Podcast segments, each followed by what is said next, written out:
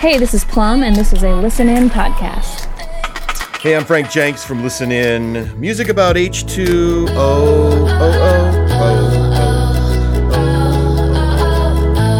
Just one drop of your love, a single ray of sun, just one thing to change the world. Probably my children's favorite song on this record, One Drop. We were given the opportunity to write a song for Coca-Cola. Matt Brownlee and I. They were doing a water campaign. This song actually made it to like the final 2 or 3 songs that they had narrowed it down to. And I don't know what song they chose, but it was not this one. But just to make it that far gave me a lot of confidence that this song's pretty catchy.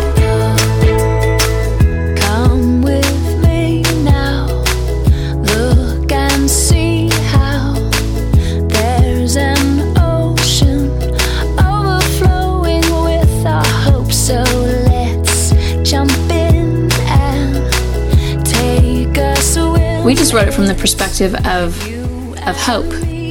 We were given just the very brief description that they wanted to be promoting of their water. Yeah. And so I was thinking water, wet, drop of water, one drop. And I was like, one drop.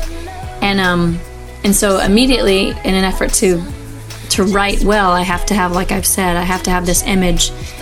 And I put just healthy relationships in my mind of like, I need you.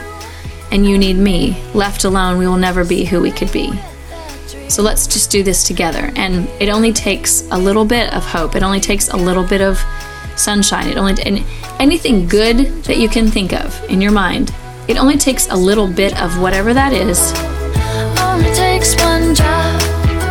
for change to happen. And good change, if you will.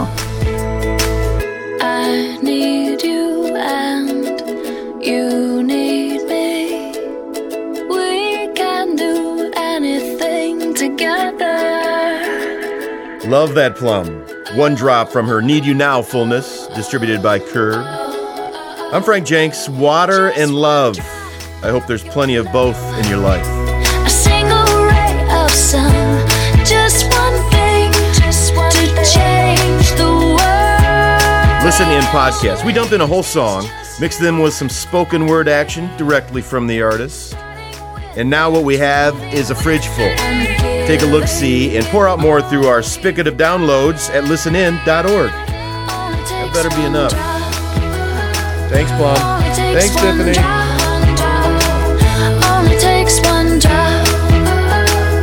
Only takes one drop.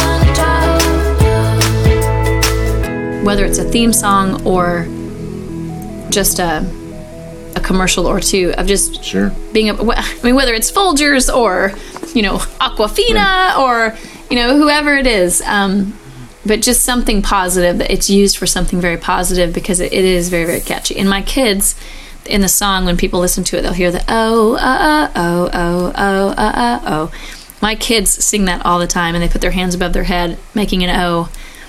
And love it. And that's just rewarding as a mom, as a songwriter, because your kids are participating in what you've created, and that's sort of fun. But this one, yeah, this one's not dark and, you know, super deep. It's just, well, it's because you'd like to teach the world. I like to teach the world.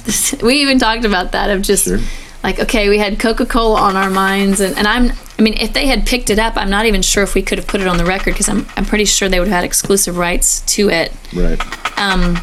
Because you kind of give that up in an effort to get a Coke commercial, which is, yeah, from a monetary standpoint, very worth it. But yeah, right. But they didn't, so I was able to put it on the record because I really did love it. I was like, if they don't choose it, it's definitely going on the record. So I hope people enjoy it.